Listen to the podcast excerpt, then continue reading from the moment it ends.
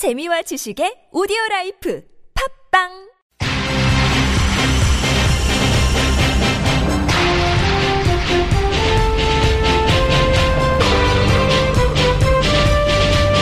색다른 시선 김종배입니다.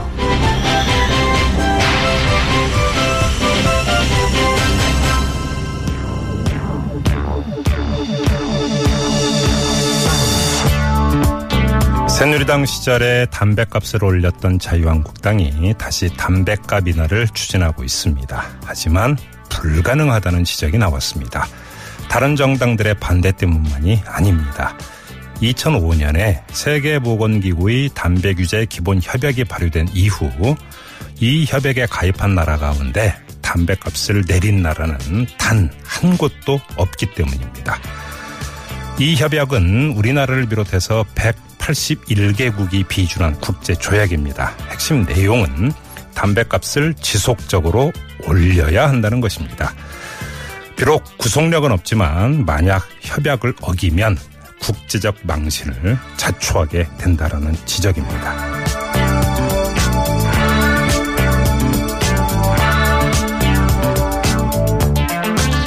국민의 건강을 위해서 담배값을 올렸다던 그 의원들이 이번엔 국제 협약까지 위반하면서 서민의 부담을 줄여주기 위해서 담배값을 내리겠다고 합니다.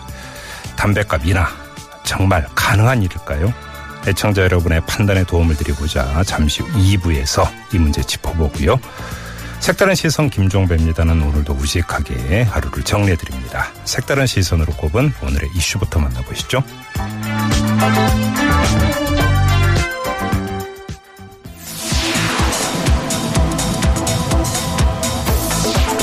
유엔 안전보장이사회가 대북제재 결의안을 만장일치로 채택했습니다. 석탄과 철, 납, 해산물의 수출이 금지되고 북한의 해외 노동자 신규 채용도 금지됩니다. 그간 반대 입장에 섰던 중국과 러시아까지도 합세한 건데요. 전에 없던 강력한 제재, 앞으로 북한의 행보에 얼마나 영향을 줄 수 있을까요? 3부에서 정세현 전 통일부 장관에게 물어봅니다. 제가 아무리 부족하고 못난 놈이라도 우리 국민들의 노후 자금인 국민연금에 손해를 끼치고 제 욕심을 부리겠습니까? 정말 억울합니다. 오늘 결심 공판에서 있었던 이재용 삼성전자 부회장의 최후 진술입니다. 이재용의 최후 진술, 그 진실에 대한 재판부의 판단은 무엇일까요? 백병규의 뉴스의 맥에서 진맥해봅니다. 국민들과 정치권이 한 목소리로 검찰 개혁을 말하고 있습니다. 이제 검찰 개혁은 더 이상 미룰 수 없는 시대적 과제인데요. 검찰 공화국 어떻게 개혁할 수 있을까요? 사부 특별기획 검찰을 말하다에서 검사 출신 김희수 변호사와 그 해답을 찾아봅니다.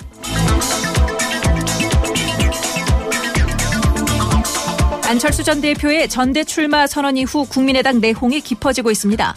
동교동계 고문단과 호남계 중진들 사이에서 탈당 이야기가 나오고 민주당과의 통합설까지 흘러나오고 있는데요. 뿌리가 같으니 통합 가능하다는 통합론을 펴온 더불어민주당 우상호 의원과 이 문제 지금 바로 짚어봅니다.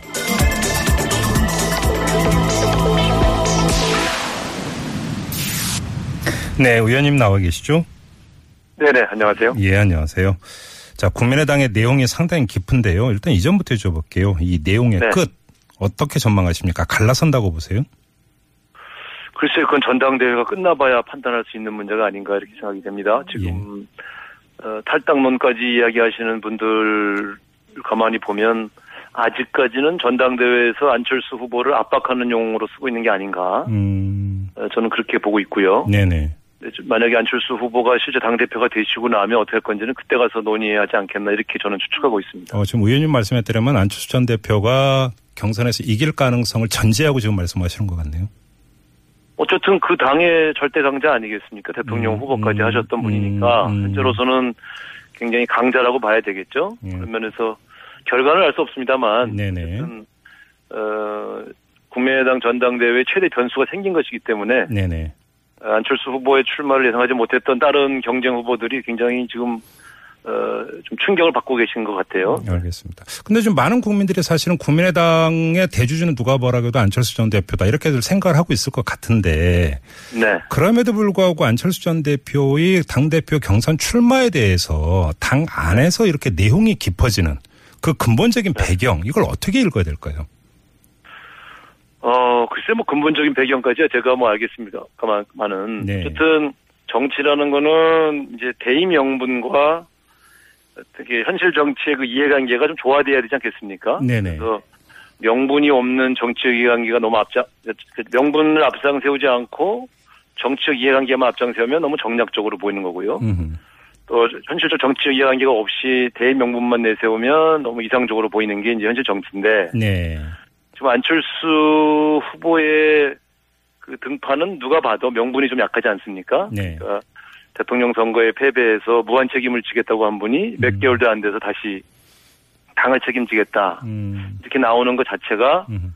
어 되게 명분이 없지요. 음. 그러니까 아무래도 저 명분이 없는 행동을 하면 당내 반발이 있게 마련이죠. 예. 그게 제가 봐도 명분은 없으나 나 아니면 안 된다 이런 태도로 지금 안철수 후보가 지금 이제 나오고 있는 것이어서 음. 문제가 좀 커지고 있는 거죠. 근데 뭐 사실 자유한국당의 홍준표 후보도 바로 대표로 나오지 않았습니까? 그 그분도 명분이 별로 없죠. 그러니까 자유한국당 지지율이 안 오르지 않습니까? 아, 예, 알겠습니다. 제가 왜 국민의당 이 문제를 여쭤봤냐면 의원님께서는 이제 일관되게 계속 국민의당과 이제 통합을 주장을 해오셨던 분인데요. 네. 이 내용의 끝이 어떻게 되느냐에 따라서 의원님의 통합 주장이 실현될 수도 있고 또 설령 실현이 된다 하더라도 그것이 대상이 전체가 되느냐 부분이 되느냐 이게 또 갈려있기 때문에 질문을 드린 거였는데요. 그렇죠. 음, 근데 제가 원래 이 통합론을 얘기했을 때는 네네. 이 여소야다 여, 여소야대의 사당 체제의 최대 피해자는 문재인 대통령과 우리 국민들이 될 것이다 음. 이런 고민을 한 거거든요. 예, 예. 120석의 의석으로 지금 법안 하나 제대로 통과시킬 수 없는 현재 국회 구도가 음흠. 저는 결국은 어, 문재인 대통령의 개혁의 발목을 잡게 될 것이다. 저는 그렇게 보고 있기 때문에 예, 예. 어차피 뿌리가 같은 정당이었던 국민의당에 대해서 음, 어, 우리 지지자와 당원들의 정서는 제가 잘 압니다마는 음흠. 적어도 문재인 대통령의 개혁을 성공시켜서 대한민국을 변화시키려면 네. 국회에 일정한 안정 의석 확보가 필요하고 음. 그런 점에서 어, 우리가 갖고 있는 가- 감정적 문제들을 극복을 해서 네. 통합까지는 가야 되는 거 아니냐 저는 그렇게 생각을 했던 것이죠. 음. 근데 이제 의원님께서 원내대표도 지내셨고, 근데 네. 일각에서는 어떻게 주장하는 사람들도 있냐면, 만약에 네. 이게 양당 구도였다면 오히려 더 어려웠을 수도 있다. 근데 이게 좀 다당 구도로 가다 보니까 국민의당이 캐스팅 보트를 행사를 하고 또 바른정당이 여기에 동조를 하면서 오히려 의회에서 국회에서의 의원 처리 과정이 더 매끄럽지 않느냐. 과거 양당 구도보다. 이렇게 주장하는 사람들도 있던데요. 그거는 실제로 제가 원내대표 해보니까요. 예. 어, 작년도에 3당 체제였을 때, 예. 그러니까 국민의당과 저희 당이 야당이고, 음. 그리고 새누리당이 이제 유일한 여당일 때는 어, 국민의당과 협력을 해서 네. 어, 탄핵까지 만들 수가 있었거든요. 예, 예.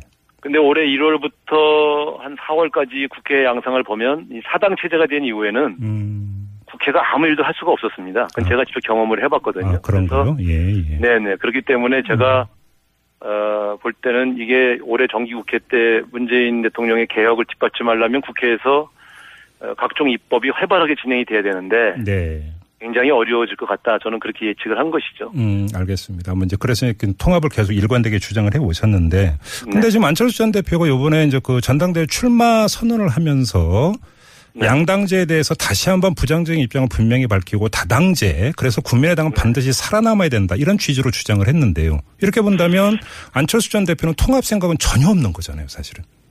그러니까 이제 안철수 후보의 이제 전당대회 출마가 네.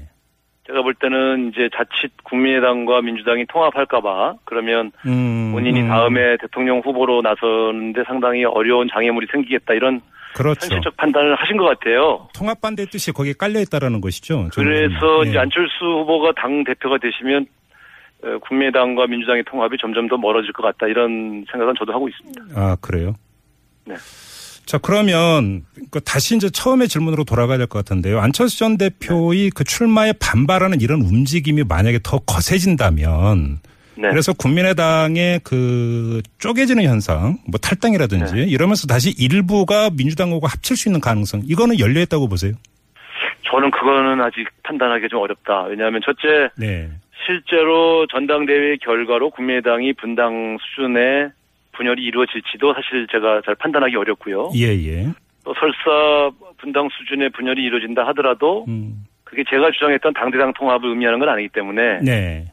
과연 그런 형태에서 부분적인 개편도 추진해야 되는 것인지에 대해서는 제가 좀 판- 아. 아직은 좀 판단하기가 좀 어렵습니다. 아, 저 의원님께서는 당대당 통합 이외에는 지금 고려를 안 하셨다 이런 말씀이시네요. 그러면. 네, 왜냐하면 당대당 통합이라는 것은 어 양당이 서로 공유하는 큰 개혁의 과제에 대해서 합의하고 네. 그걸 공동으로 추진한다고 하는 큰 대의 명분 하에서 합치는 걸 의미한 거거든요. 네, 네. 근데 지금 이제 당내 분란 때문에 오는 이탈을 통합으로 봐야 되느냐는 문제는 조금 아하. 남는 문제가 있어서 예. 어, 그거는 이제 그런 상황이 전개됐을 때 당내 총의를 좀 모아볼 필요는 있다고 봅니다. 근데 좀 아직까지는 그걸 전제해서 논의할 음. 단계는 아니라고 보여집니다. 근데 좀 일각에서는 이 그 이른바 호남계 의원들이 이제 주축이 돼가지고 안철수 전 대표의 출마를 반대를 하고 있는데 여기에는 네. 그 호남 지역에서 여론의 동향에 따른 호남계 의원들이 네. 위기감이 반영이 되어 있다. 이게 일반적인 해석인 것 같은데 물론 그렇죠. 그러면 호남계 의원들이 독자적으로 행동할 가능성도 열려 있다고 그 추론을 해볼 수 있는 거 아니겠습니까?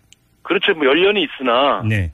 아직 전당대회 결과가 나오지 않은 상황에서 음. 예단하기는 어렵다. 예를 들어 어, 안철수 후보가 가령 전당대회에서 패배할 경우에 예.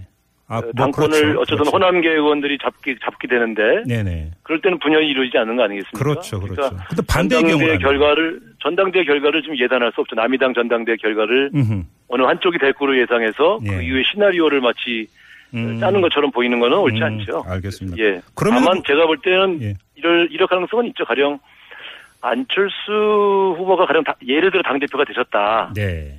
근데 그 이후에 국민의당과의 연대를 본격 저, 저, 바른정당과의 연대를 본격적으로 추진한다. 음. 이런 경우에는 좀 심각한 분열이 이야기될 수 아, 있죠. 그 가능성은 어떻게 보세요? 일각에서 그 이야기가 나오고 있던데 실제로. 글쎄 저는 그건 아직 그러니까 그런 것을 지금 추측해서 얘기하는 것은 네. 어, 바람직하지 않은 것 같아요. 음. 근데 왜냐면 이런 얘기가 왜 나오냐면 김 뭐 바른정당의 김무성 의원, 국민의당의 안철수 전 대표, 그 다음에 자유한국당의 정진석 의원인가요? 그러면서 네. 공부 모임을 만들고 나아가서 정책 연대를 꾀하고 있는 것 아니냐 이런 뭐 해석이 지금 여의도에서 돌고 있다고 하길래 지금 질문을 다시 드리는 거거든요. 글쎄 그건 제가 뭐 잘 모르겠고요. 네. 지금 이제 예를 들어 어 국민의당의 분화가 어떤 요인 때문에 촉발될지 이런 음. 것들이 어 사실은 예측하기 어려운 상황입니다. 음. 전당대회 결과도 예측하기 어렵고 네네. 또 설사 안철수 후보가 당 대표가 되셨다 하더라도 바로 바른정당과의 통합을 추진하기는 어렵지 않겠습니까? 음흠. 호남의 반발이 있으니 그러니까 그렇죠. 음. 제가 볼 때는 지금 뭐 어, 몇 개월 후에 이를 예단해서 이거에 대한 음. 대응 시나리오를 짜는 것은 불가능하다 이렇게 네, 저는 말씀. 알겠습니다. 일단 전당대회 끝까지는 일단 좀 지켜봐야 된다 이런 요지의 말씀으로 제가 이해를 네, 하고요. 그렇습니다. 의원님께서 일관되게 이제 통합 주장을 하셨는데 그러니까 통합 네. 주장을 하실 때마다 이제 그 더불어민주당의 열혈 지지층에서 강력히 반발한 것으로 제가 알고 있는데요. 부담 안 돼, 네, 그렇습니다. 부담 안 되십니까, 의원님? 아유 부담되죠. 저도 뭐 그분들의 그 정서적인 반감을 왜 이해 못하겠습니까? 네. 예를 들어 이 우리 당의 대표까지 하신 분이 당을 탈당해서 새로운 당을 만들고 음. 그리고 대선 때 또 제보 조작 사건까지 만들고 네네네. 사실 정서적으로 어떻게 이게 저 용납이 되겠어요? 음. 그러니까 저도 사실은 정서적으로 반감이 있습니다. 그러나 아, 예, 예. 어 저는 오로지 문재인 대통령의 개혁을 어떻게 성공시킬 것이냐. 음, 우리가 이 문제에 대한 현실적 고민을 안 할 수는 없는 거 아니냐. 예, 예. 감, 감정만으로 갈 수는 없다. 이제 이런 고민을 한 거고요. 네. 그, 우리 지지층의 그 격렬한 반발은 뭐 저도 계속 문자 폭탄도 받고 항의자도 많이 받습니다. 그래서 예, 예. 저도, 저도 다 이해하지요. 그러나 음, 결과적으로 만약에 우리가 현재의 정당 구도, 사당 구도를 그냥 가져갔을 때 음, 문재인 대통령을 제대로 뒷- 국회에서 뒷받침을 하지 못하게 됐을 때 오는 그 실망감, 좌절감이 더 크지 않겠냐. 네. 그런 점에서 저는 이 문제는 조금 더 이성적으로 접근을 할 필요가 있다. 음. 이런 고민을 한 거죠. 아. 다만 제가 예상하지 못했던 건 안철수 후보가 다시 빨리 등판하는 바람에 아, 예. 아, 재통합론이 이게 시- 현실화가 되기 어렵겠구나 이런 또 고민이 음, 있습니다. 뭐 의원님의 진단과 그 전망에 따르면 일단 전당대회 결과까지 좀 봐야 될 것 같네요. 그렇습니다. 네. 알겠습니다. 자, 오늘 말씀 여기까지 들을게요. 고맙습니다, 의원님. 네, 감사합니다. 네, 지금까지 더불어민주당의 우상호 의원이었습니다.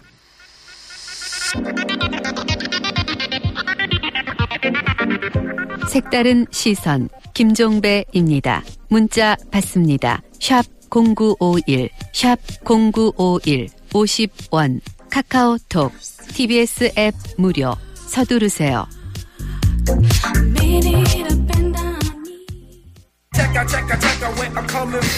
Yeah, 조배 색다른 시선 세상을 바라보는 법. 진짜는 진짜를 알아보는 법. 오늘 뉴스를 들어볼까? 진실을 따라 미래를 그려본다. 오늘의 뉴스가 바로 내일의 역사. Show me the 뉴스 네, 강양구 프리랜서 기자 모셨습니다. 어서 오세요. 네, 강양구 기자입니다. 네, 자 오늘 첫 소식은요. 네, 박근혜 전 대통령과 최순실 씨에게 뇌물을 준 혐의로 기소된 이재용 삼성전자 부회장에게 박영수 특별검사가 징역 12년을 구형했습니다. 네네. 선고는 오는 25일 오후 2시 30분에 이루어지는데요. 네. 법원이 과연 어떻게 판단할지 주목됩니다. 금요일이죠. 8월 25일. 네, 그렇습니다. 네, 네. 또 삼성 미래전략실의 최지성 전 실장, 장충기 전 사장, 박상진 전 삼성전자 대외협력 담당 사장에 대해서는 징역 10년, 음. 황성수 전 삼성전자 전무에 대해서는 징역 7년을 구형했습니다. 예, 예. 이 박특검은 구형을 하면서 이 법정에서 정의가 살아있음을 보여줄 것을 기대한다고 밝혔는데요. 네. 과연 법정이 박특검의 염원에 응답할지 음. 예. 뭐 두고 봐야 될 것 같습니다. 구형이라고 하는 게 이렇게 처벌해 주세요라는 요청이니까 네, 그렇습니다. 법원에 이제 선고를 봐야 되는 네, 거죠. 네. 네. 자, 이 이재용 부회장의 최후 진술도 있었죠. 네, 그렇습니다. 공판 최후 진술에서 제가 사익을 위해서나 개인을 위해서 대통령에게 뭘 부탁한다든지 기대를 한 점이 결코 없다고 밝혔습니다. 네. 특히 이 부회장은 최후 진술 내내 울먹이면서 제가 아무리 부족하고 못난 놈이라고 해도 우리 국민의 특히 우리 서민의 노후 자금인 국민연금에 손해를 끼치고 욕심을 내겠느냐 음. 너무나 심한 오해다. 예. 그 부분이 정말 억울하, 억울하다고 호소했습니다. 그러니까 그럼 거꾸로 재판부가 유죄 판단을 내리면 우리 서민들의 노후 자금까지 손해를 끼친 게 되는 거죠. 그렇게 되는 거죠. 음, 한번 선고 한번 기다려 봅시다. 네. 자 그리고요. 네, 삼성전 삼성 이건희 일가 소식이 하나 더 있습니다. 네네. 경찰에 오늘 이건희 삼성전자 회장 등 삼성 일가가 자택 인테리어 공사 비용을 결제하는 과정에서 차명 계좌를 이용해 회사 돈을 유용한 정황을 포착하고 음. 이 한남동 삼성 일가의 자택 관리를 담당하는 사무소를 압수수색했습니다. 이게 이제 인테리어 관련 수사 계속 돼 왔었어요. 네, 사실은. 그렇습니다. 네. 이 조양호 대한항공 회장의 이 종로구 평창동 자택 인테리어 공사를 하는 과정에서도 음. 회사 공금이 사용된 정황을 포착하고 수사를 진행 중인데요. 네. 삼성도 똑같은 식으로 회사 돈을 포착한 정황을 네네. 포착한 것입니다. 네. 이 경찰은 삼성 측이 이 세금 세금 계산서를 수십억 원의 세금 계산서를 발급하지 않는 방법으로 음. 이 회사 돈으로 조성된 차명 계좌를 만들고 예. 이것이 이건희 회장 일가의 개인 비자금일 가능성도 배제하지 않고 있다고 합니다. 제가 좀 이게 그 통이 작아서 저는 인테리어 공사 뭐 비리 이야기를 얼마나 될까 했는데 수십억 원, 제가 하는 인테리어 공사가 아닌가 봐요. 예, 뭐 몇백만 원, 뭐 이런 게 아니라 네. 수십억 원. 네. 네. 네. 어, 예. 급이 다르더라고요. 그리고 방금 들어온 소식인데 네. 그 문재인 정부가 뒤늦은 차관급 인사를 했습니다. 네네. 그런데 과학기술정보통신부의 박기영 차관이 음흠. 화제가 되고 있습니다. 네. 예, 박기영 차관은 노무현 정부 때 과학기술 청와대 과학기술 보좌관을 하면서 음. 이른바 황우석 박사의 논문 조작 사건에 연루되어서 아. 정치적인 책임을 지고 음. 물러났던 분입니다. 차관급인 거죠. 본부장인가 그렇죠. 그렇습니다. 정식 직함은. 그런데 음. 과학기술 혁신 본부장이라서 네. 사실상 과학기술 정보통신부의 실세 차관이라서 음. 누가 임명될지. 관심이 갔었던 자리였습니다. 아, 황우석 사태 때 등장인물 가운데 한 명이다 이런 말씀이시네요. 네, 그렇습니다. 알겠습니다. 자 그리고요. 네, 홍준표 자유한국당 대표가 최근 공감병을 상대로 갑질 논란- 논란이 일고 있는 박찬 주 육군 제2작전 사령관을 두둔하는 발언을 했습니다. 아 그래요? 네, 휴가를 마치고 돌아와서 홍 대표는 최근에도 군개혁을 명분으로 좌파 단체가 중심이 된 고발 사건이 난무하면서 군장성을 여론몰이로 내쫓고 있다고 말했습니다. 예. 그러니까 홍 대표가 보기에는 공감병 손목에 호출배를 채워서 수시로 호출해서 허드렛 일을 시키고 음. 또 부모를 모욕하는 등의 폭언을 일삼은 음. 이, 이건 다 사실로 확인이 된 거거든요. 그렇, 그렇 죠. 근데 박찬주 육군 제2 작전 사령관을 둘러싼 야- 비판을 부정하는 셈입니다. 음. 그러게요. 참 여론이 어떻게 가는지 몰라서 이런 얘기 한 것 같지는 않은데. 모르겠습니다. 예. 넘어가죠. 음. 네, 문재인 대통령이 오전에 도널드 트럼프 미국 대통령과 전화 통화를 갖고 네. 최근에 북한의 대륙간 탄도 미사일 발사 도발 등으로 인해 고조된 한반도 안보 위기 상황과 대응 체계 간의 논의를 했습니다. 예, 예. 이 특히 주목할 점은 이 통화에서 문재인 대통령이 한반도에서 두 번 다시 전쟁의 참상이 일어나는 것은 용인할 수 없다. 아, 그럼요. 네, 예. 북한 핵민 핵 문제는 한미 간 긴밀한 공조를 바탕으로 평화적 외교적 방식으로 해결해 나가야 한다고 두 번 세 번 강조했다고 합니다. 네. 이는 최근에 미국 조야에서 이 북미 간 직접 협상 혹은 대북 선제 타격설 등 여러 옵션이 거론되는 데 대해서 네네. 제동을 건 것으로 해석이 됩니다. 음, 알겠습니다. 이 문제는 잠시 후 3부에서 저희가 정세현 전 통일부 장관 연결해서 자세히 한번 진단해 보는 시간 갖도록 하겠고요. 네. 자, 다음은요. 네, 세월호 화물칸에서 건설 현장에서 사용되는 철근이 다량 발견되었습니다. 네. 네, 과적의 침몰 원인의 하나로 지목된 상황에서 세월호에 실린 철근의 양에 관심이 모아지고 있습니다. 네, 철근을 과적해서 이게 침몰 원인이 된 게 아니냐라는 추측이 있었었어요. 네, 그렇습니다. 이 세월호에서 나온 철근 뭉치는 실제로 공사 현장에서 사용되는 12m짜리 철근으로 보이며 약 50개 한묶음으로 돼 있고 네. 현장 수습본부 관계자는 계속 철근을 수습하고 꺼내는 중이라서 음. 정확한 철근의 양과 무게 등은 확인할 수 없다고 말했습니다. 네. 네네. 실제로 앞서서 이 검찰 수사와 법원 판결을 통해서 세월호 침몰 원인으로 무리한 중축과 조타수의 조타 미숙과 함께 과적이 꼽혔었습니다. 네네. 그리고 또 이 화물칸에 실린 철근을 두고 제주 해군기지 건설에 사용하기 위한 것이 아니냐는 의혹이 일었었는데 네. 실제로 일부는 제주 해군기지로 가는 것이었다고 확인도 되었었거든요. 네네. 그래서 얼마나 철근이 실렸는지가 이 조사 과정에서 확인이 되어 될지가 관심사입니다. 아무튼 세월호 선체 조사위원회가 영국 업체하고 계약을 맺고 네. 본격적인 침몰 원인 조사에 들어간다는 뉴스도 있었는데요. 그 결과가 좀 시간이 좀 걸리긴 하겠죠. 어떻게 나올지 정말 국민적 관심사입니다. 그거는. 네. 자 그리고요. 네, 교육 당국이 세월호 참사와 국정 역사 교과서 시국 선언에 참여한 교사들에 대한 징계 처분을 취소, 취소 하기 위한 절차에 착수했습니다. 네. 일단 교육부는 세월호 참사 국정 교과서 시국 선언에 참여한 교사들에 대해서 음. 선처를 요청하는 의견서를 검찰청과 법원에 제출했다고 밝혔습니다. 네. 근데 참 이게 묘한 게 전 정부 때이 국가공무원법의 정치운동의 금지나 집단행위 금지 등을 위반하는 혐의로 검찰에 고발한 당사자가 바로 교육부였거든요. 네. 이 과거의 대응 방식과 확 달라진 것입니다. 정권 교체가 됐으니까요. 네. 그렇게 이해를 하면 되는 거죠. 네, 그런데 참 이상합니다. 음, 그럼에도 불구하고 네. 행정에 있어서 일관성 물론 그 올바른 일- 일관성이 돼야 되는 거죠. 네네. 아무튼 그걸 그러니까 바로잡는 좀 계기가 되기를 바랍니다. 네. 저 그리고요. 네, 지난해에 이어서 올해에도 폭염이 이어지고 있는데 다행히 전력 수급은 원활히 이루어지고 있다는 소식입니다. 네. 이 지난해 간당간당하던 전력 수급이 올 들어 좋아진 이유는 신규 발전기가 대폭 늘어났기 때문이라는 게 정부 당국의 설명입니다. 네. 이 발전 설비 예비율은 14년 만에 가장 높은 34%를 기록하고 있는 것이 대표적인 사례입니다. 음. 근데 일부 언론에서 이렇게 전력 수급에 문제가 없다면서 전기 사용량 감축을 요구하는 급전 지시가 지난달 두 차례나 내려졌다라는 보도가 있었습니다. 예, 산업용 전기 줄이라고 업체에 보냈다. 네, 그렇습니다. 그런데 사정을 살펴보니까 음. 이 급전 지시는 지난해 최고 사용량을 넘어설 경우에 기계적으로 발동이 돼서 음. 두 차례 지시가 내려진 것이라고 합니다. 자동으로. 네, 자동으로. 음. 그리고 또 설명을 들어보니까 납득이 되는 게 설비가 설사 남아돈다고 하더라도 평소에 가동하지 않던 실- 신규 설비를 가동하는 것보다는 음. 전력 수요를 줄이는 게 더 경제적이어서 내려진 조치라고 하는데 음. 좀 아껴 쓰자라는 게 나쁜 건 아니지 않습니까? 이제 이 바, 바탕에 이제 원전 가동 중단 네네. 둘러싼 논란이 깔려 있는 것이겠죠. 자, 짧게 한 소식만 더 전해 주시죠. 네. 대구의 대형 병원에서 예.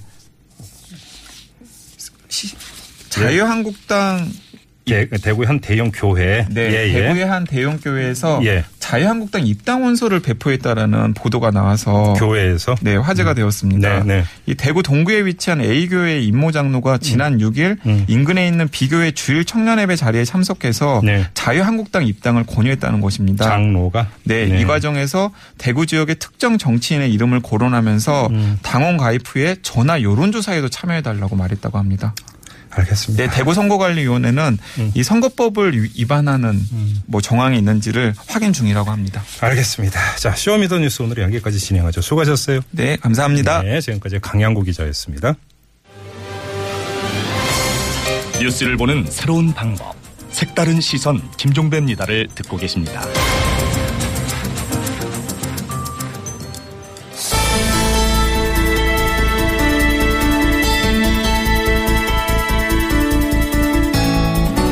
네, 앞서 오프닝에서 전해드렸죠. 자유한국당이 담배값 인하를 추진을 하고 있지만 사실상 불가능하다는 지적이 나오고 있다는 소식 전해드렸죠. 이 세계보건기구의 담배 규제 기본 협약 이게 발효된 이후에 우리나라를 비롯해서 협약에 가입한 나라가 181개국인데 이 81개국 가운데 담배값을 내린 곳은 한 곳도 없기 때문인데요. 자, 이 문제 저희가 다시 한번 종합점검을 해보겠습니다.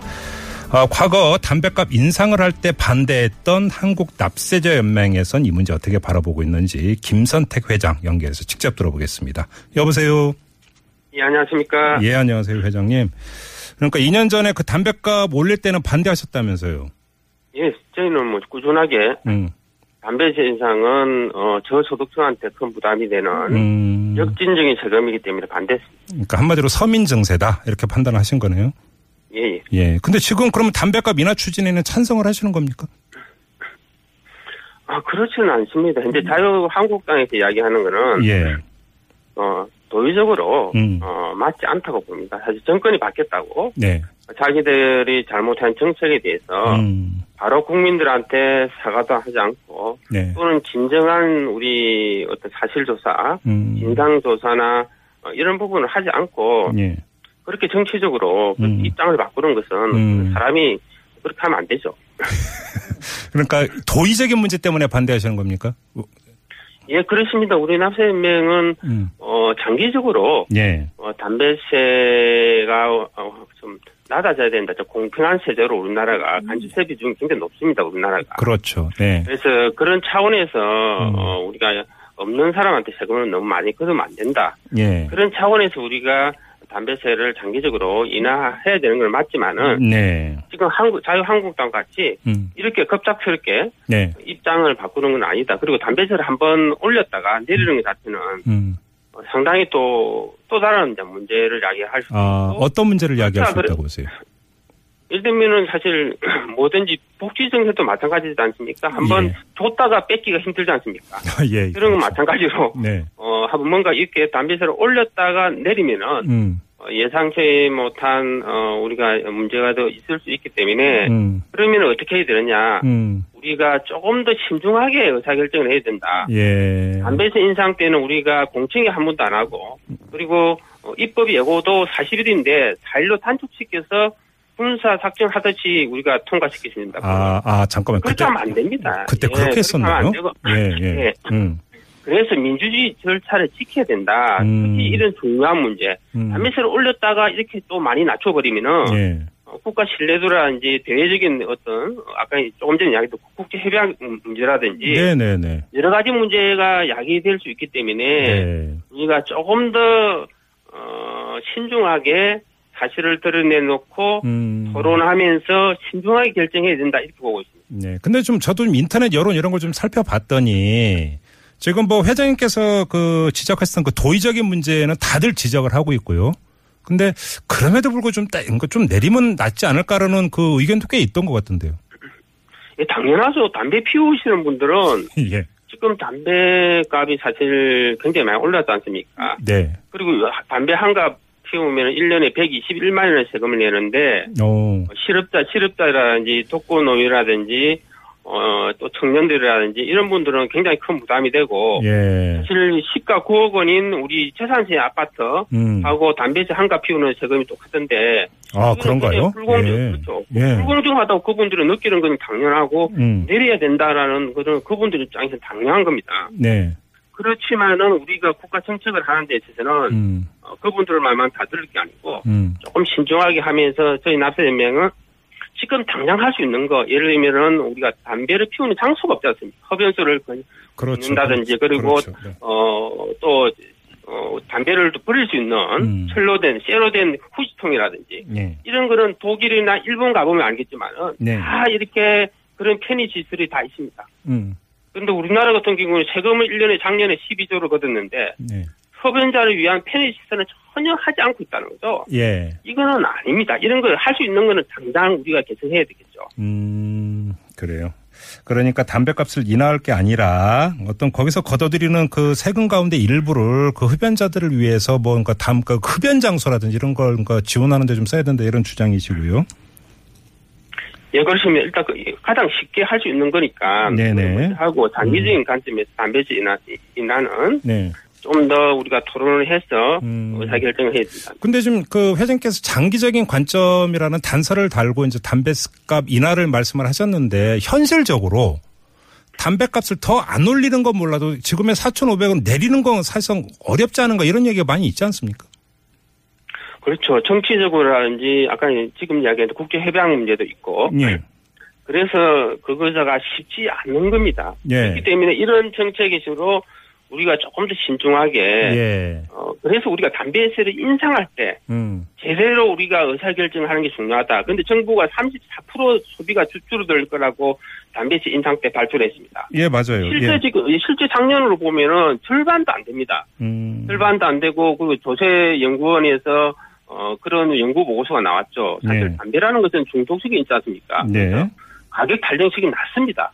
그런데도 불구하고 박사들이 있는 조세연구원에서 음. 그거를 모르고 네. 어, 가격 탄력성을 높게 잡아서 예. 그런 엉터리 국가 발표를 했다는 것 자체는 이건 거의 제가 봐서는 거의 사실을 왜곡하거나 음. 사실을 부풀리거나 음. 안 그러면 사실을 조작하거나 아하. 이런 거다. 그래서 진상조사를 먼저 해서 예. 책임자 처벌이라든지 책임자 우리가 어, 징계라든지 이런 부분을 먼저 해야 되는 겁니다. 아, 잠깐만요, 회장님. 그러면 이게 담배값 올릴 때, 그, 이제 그 담배 판매량이 한 2015년, 2016년 기준 한 28억 값 정도가 될 거라고 전망을 했는데 실제로는 33억, 36억 값이 나왔다고 하니까 계산이 틀린 거잖아요. 근데 이게 담배 값을 인상하기 위한 조작일 가능성도 있다. 이렇게 보시는 거예요?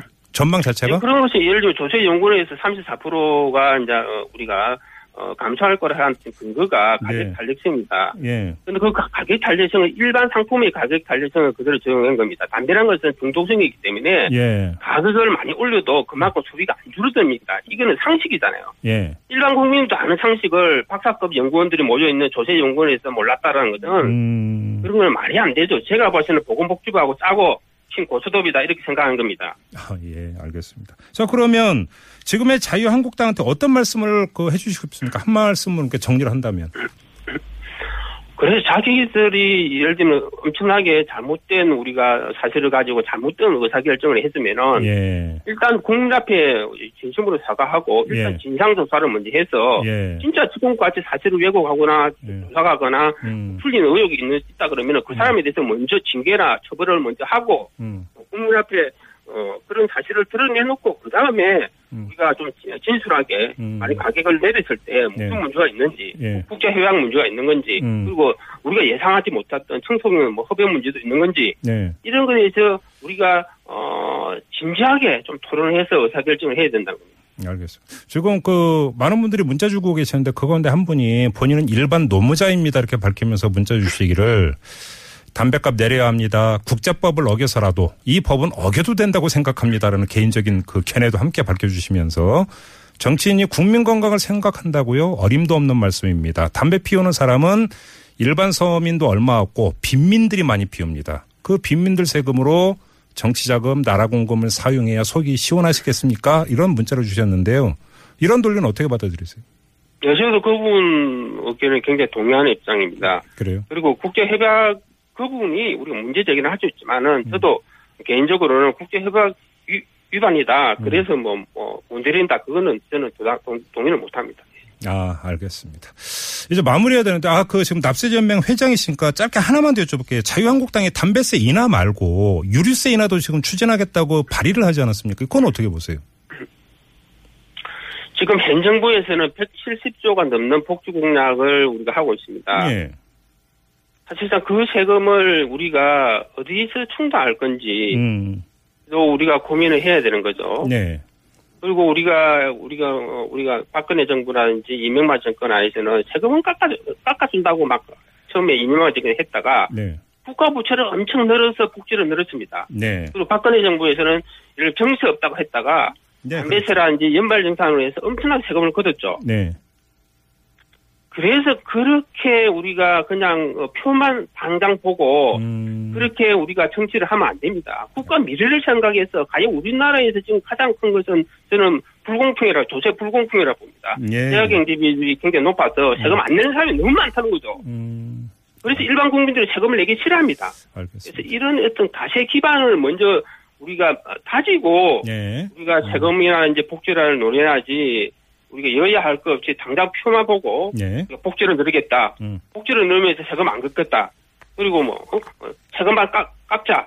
음. 이런 거는 이제 우리가 정진 정치가 아니라고 봅니다. 알겠습니다. 자, 말씀 여기까지 드릴게요. 고맙습니다, 회장님. 예, 감사합니다. 네, 지금까지 한국납세자연맹의 김선택 회장이었고요. 아, 지금 방금 문자가 들어왔는데요.